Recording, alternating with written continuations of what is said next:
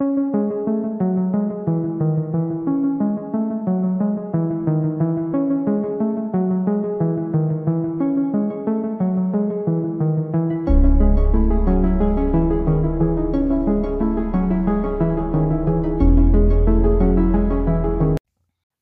everyone. Welcome back to Criminal Curiosity. I'm your host, Jade Townsend, and this is the second episode. Thank you so much for listening. You know, all I can say is I'm very proud of myself for making this podcast because I love to procrastinate. I love to put things off.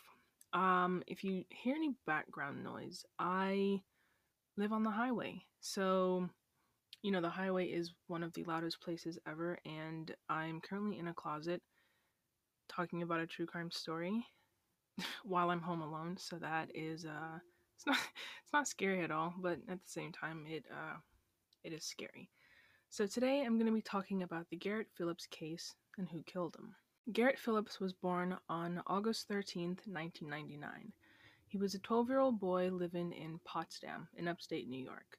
It's less than 40 miles from Canada, so it's about an hour and a half drive.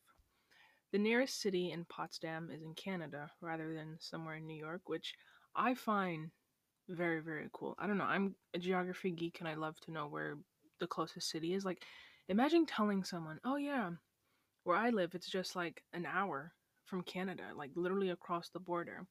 So, I don't, I don't know, maybe it's just me. But from Potsdam to New York, it is about a six to seven hour drive. Garrett lived with his mother, Tandy Cyrus, and his younger brother, Aaron. Garrett's father, Robert Phillips, passed away from a brain aneurysm when Garrett was three years old. Garrett was described as an athletic and rowdy kid. You know, he enjoyed making jokes, making people laugh, and he was a very energetic kid. And he would always move around so much in class that he brought attention to himself. He was an adventurous boy. He loved playing sports. He was into fishing, hunting, and riding four wheelers. On October 24, 2011, at 4:50 p.m., a surveillance video shows the middle school parking lot and it shows Garrett leaving school on his skateboard. Garrett was in his family's second floor apartment. His mother, Tandy Cyrus, took her youngest son, Aaron, out to basketball practice, and Garrett would join them after he was finished with his homework, and Tandy would drive them both back home. At around 5 p.m., Sean Hall, who was their neighbor, said it sounded like a woman who was frightened by a mouse. They heard banging sounds and then moans. He said he either heard a child or a woman yelling no or help. The neighbors decided to go check, you know, just to see if someone hurt themselves. They didn't know exactly who lived in the apartment, but they had seen Garrett and his brother playing in the halls before or riding their bikes outside. When they knocked on the door, the only thing that they heard was someone locking the door. Marissa Vogel, who is Sean Hall's fiance, called the police at 5:07 p.m. and told the dispatchers what they heard. The police arrived in less than 10 minutes, and after knocking multiple times and announcing that it was the police, the officer gets a hold of the landlord to be able to get the keys, but he was out of town with his family and told the officer that he would head straight over there to give him the key. In the meantime, the officer went around to ask the neighbors, you know, who lived there and what kind of noises did they hear. And the officer learned that there were two boys that lived there with their mother, and that the boys were, you know, always playing around, making noises like usual kids do. But the sound that they all heard was something completely different, and it made them all concerned. The officer was able to get into the apartment when the landlord arrived. There, they found Garrett Phillips laying on his back in the master bedroom. He was wearing a t shirt with blue and white checkered shorts. The officer couldn't find a pulse and he wasn't breathing, so he started to do CPR. The paramedics were called and continued giving Garrett CPR. They took him to the Canton Potsdam Hospital, where 12 year old Garrett Phillips was pronounced dead at 7:18 p.m. At the scene, the officer was looking around and asking himself questions like where was his brother and mother, and who else would have known that Garrett would be home alone? In the room that Garrett was found in, they found a window's blind and the protective screen was damaged and wide open. They thought that if this was the person that was in the apartment with Garrett, this was an exit for them.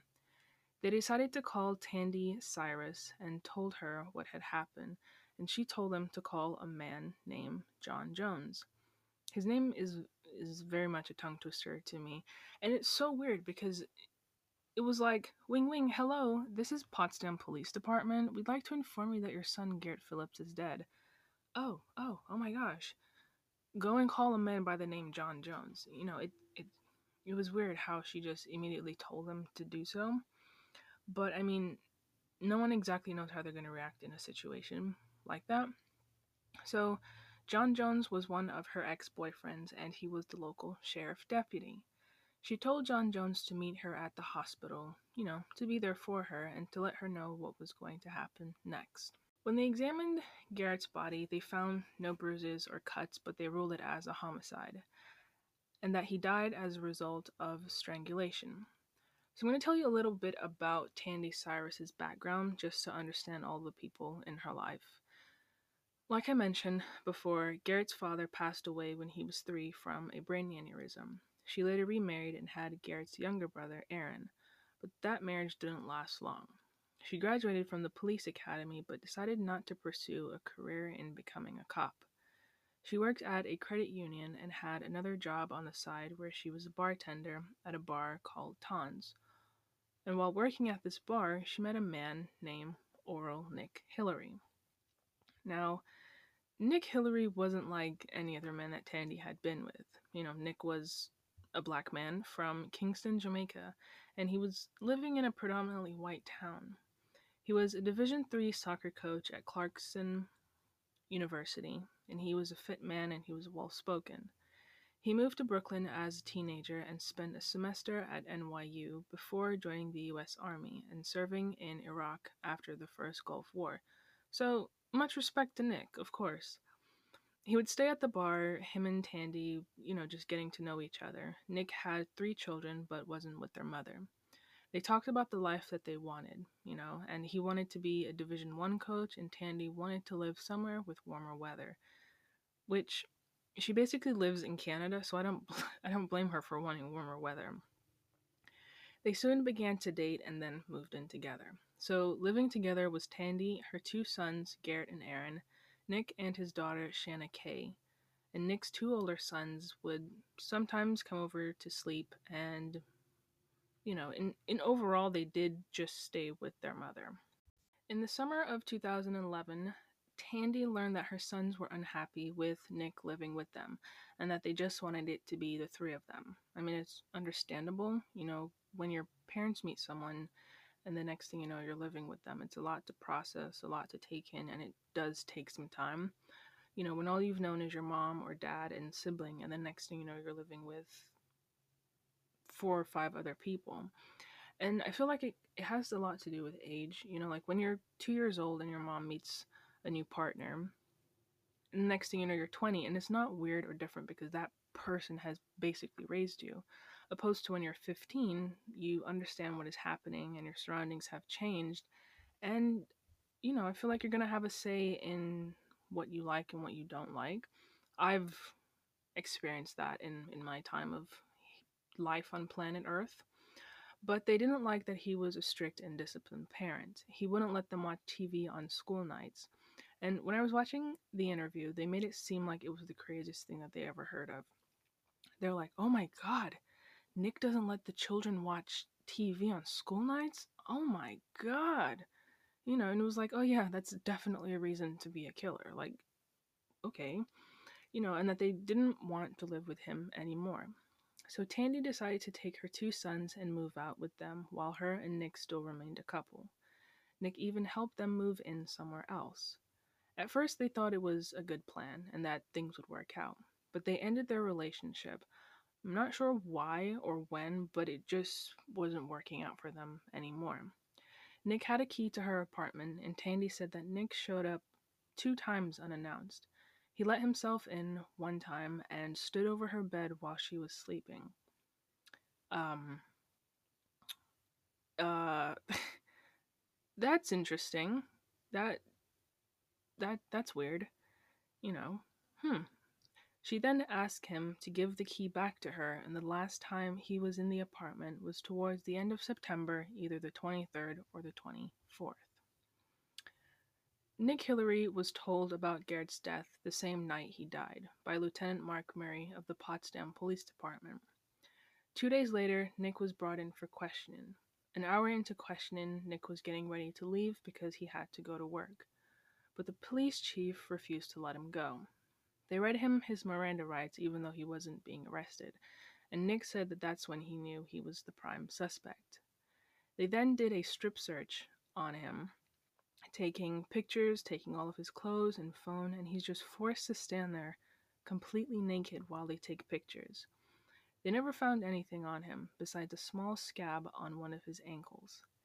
Nick told the police that he was moving furniture but couldn't tell what type of furniture. So the police were like, "Oh yeah, guys. Oh yeah, we scored a big one. Yeah, he's going to jail." You know, they were like, "Oh yeah, we found a piece of evidence."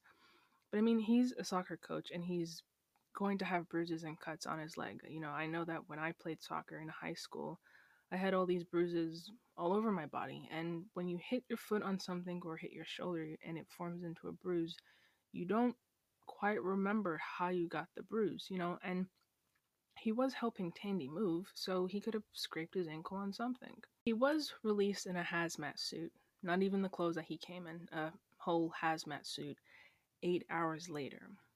A police officer at the Potsdam Police Department said a strip search has never ever taken place there. So why did they do this? Was it a way to degrade him and humiliate him? Was it to make him lose his temper? Or did it have to do with the color of his skin? Nick's phone, and exactly 48 minutes after Garrett was found dead and the neighbors called 911, 48 minutes after that, Nick called his lawyer and he was at a soccer practice that evening. His player said that he was so much more calmer than usual because, you know, he was in the army. He likes to be an authoritative and disciplined figure, and it was just so different than what they're used to.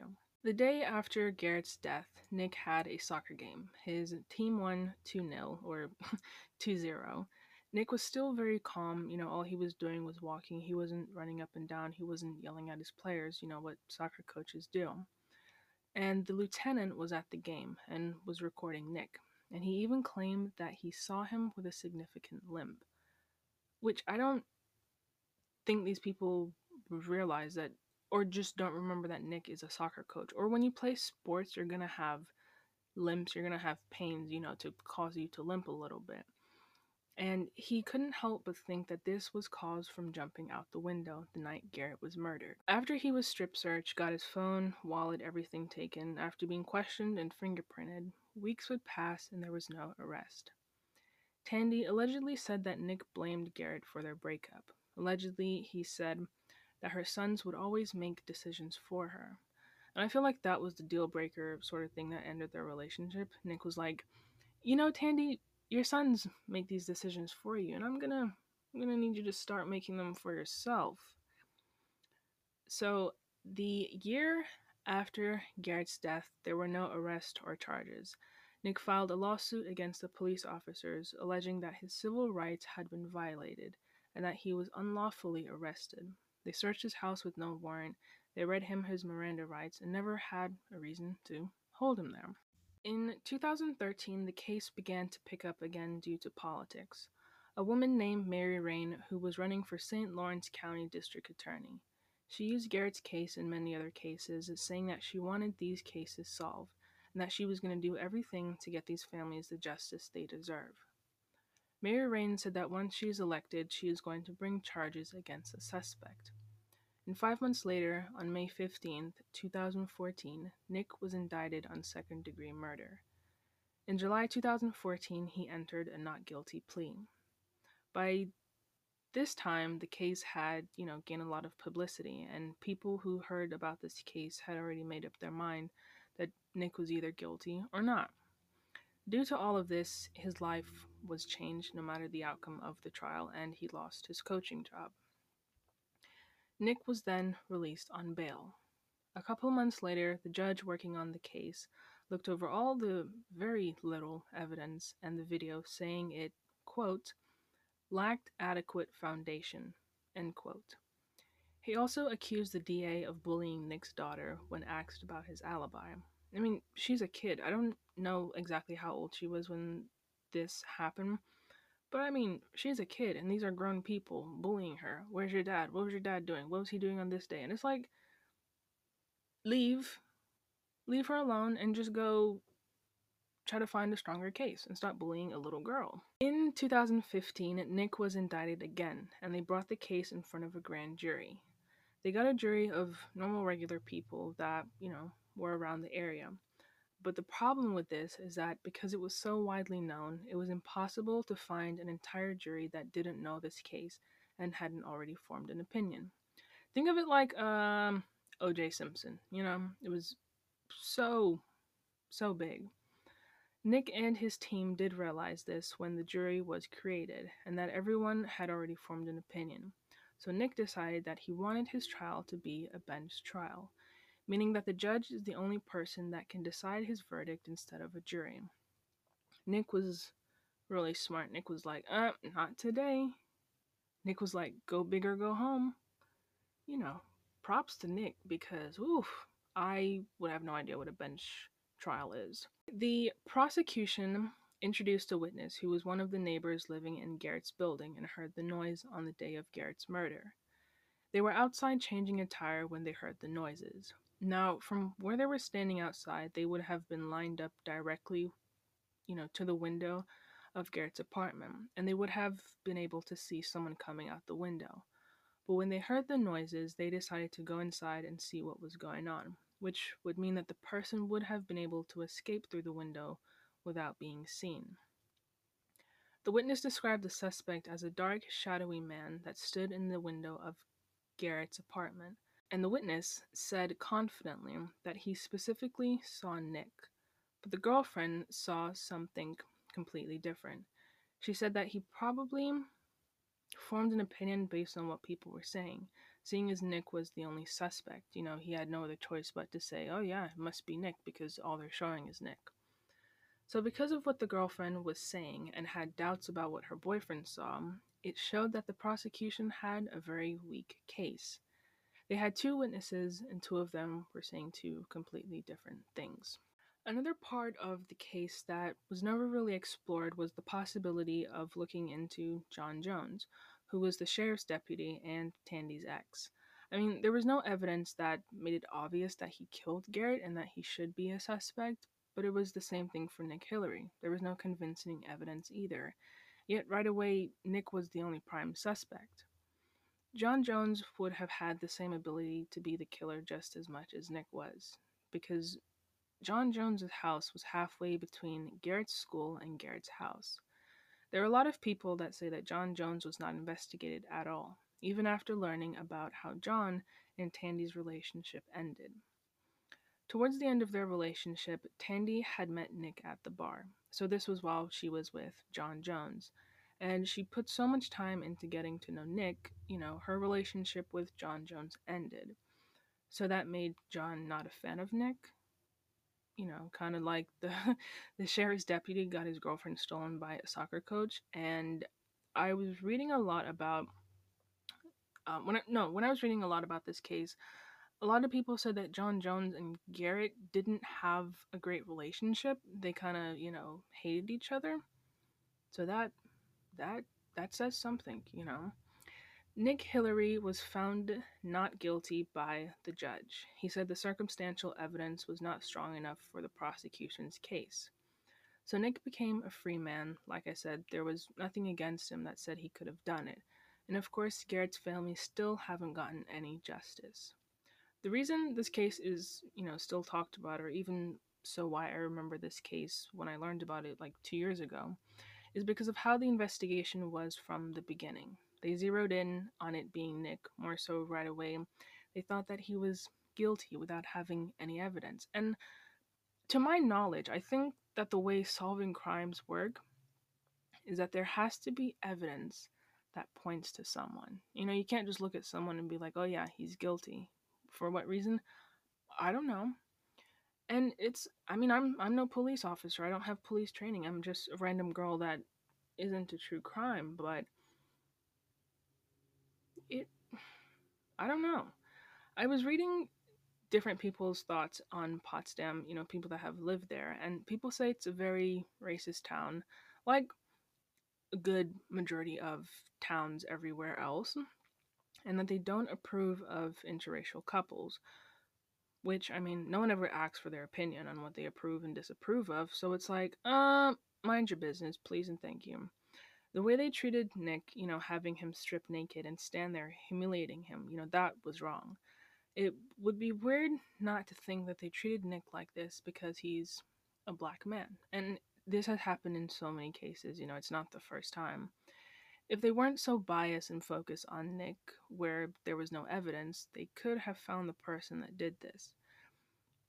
A lot of people think that Nick Hillary got away with murder, and a lot of people think that John Jones killed Garrett. Or maybe there is someone out there that we don't know of.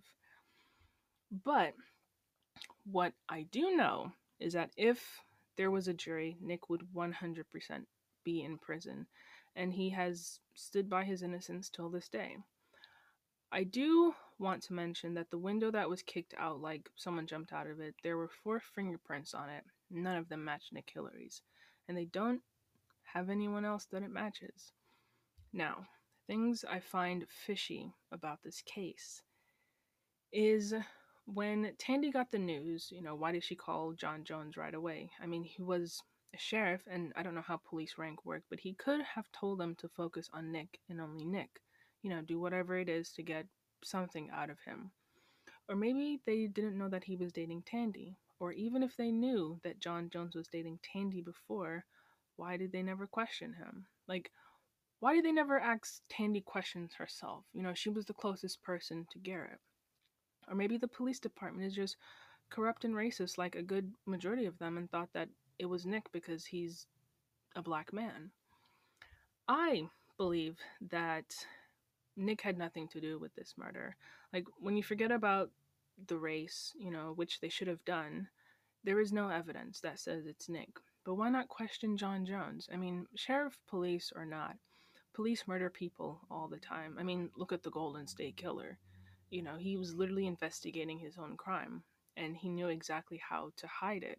You know, not because they are the police, they can't be questioned, or they can't be suspects, or they can't be wrong, but why not? Like, explore every possibility if you want this person caught. And even though Tandy lost her son, you know, why not question her as well? You never know. Maybe it could have been Aaron's father or some other man in Tandy's life. I don't know. Or maybe it could have been a robber gone wrong. I don't know. I keep saying I don't know a lot because I truly don't know. I've been thinking about so many theories, but my mind hurts thinking about what possibly could have happened and that's what makes this case so interesting is because it's unsolved and yet it's so all over the place. You know, they wanted to put an innocent man behind bars, possibly and most likely because of his skin color. And during unsolved cases, a lot of people do have different possibilities. So, you know, I would love to know what you guys think. So, yeah, that is the end of today's episode. Thank you so much for listening, and please stay tuned for next week's episode that comes out every Thursday. You can follow my Instagram at Criminal Curiosity Pod, where you can see the pictures of the case, behind the scenes, or just to keep up with what's going on. This podcast is available on all podcast platforms such as Spotify, Apple, and Google Podcasts. And please be safe out there. Look out for one another. Until next time, bye everyone.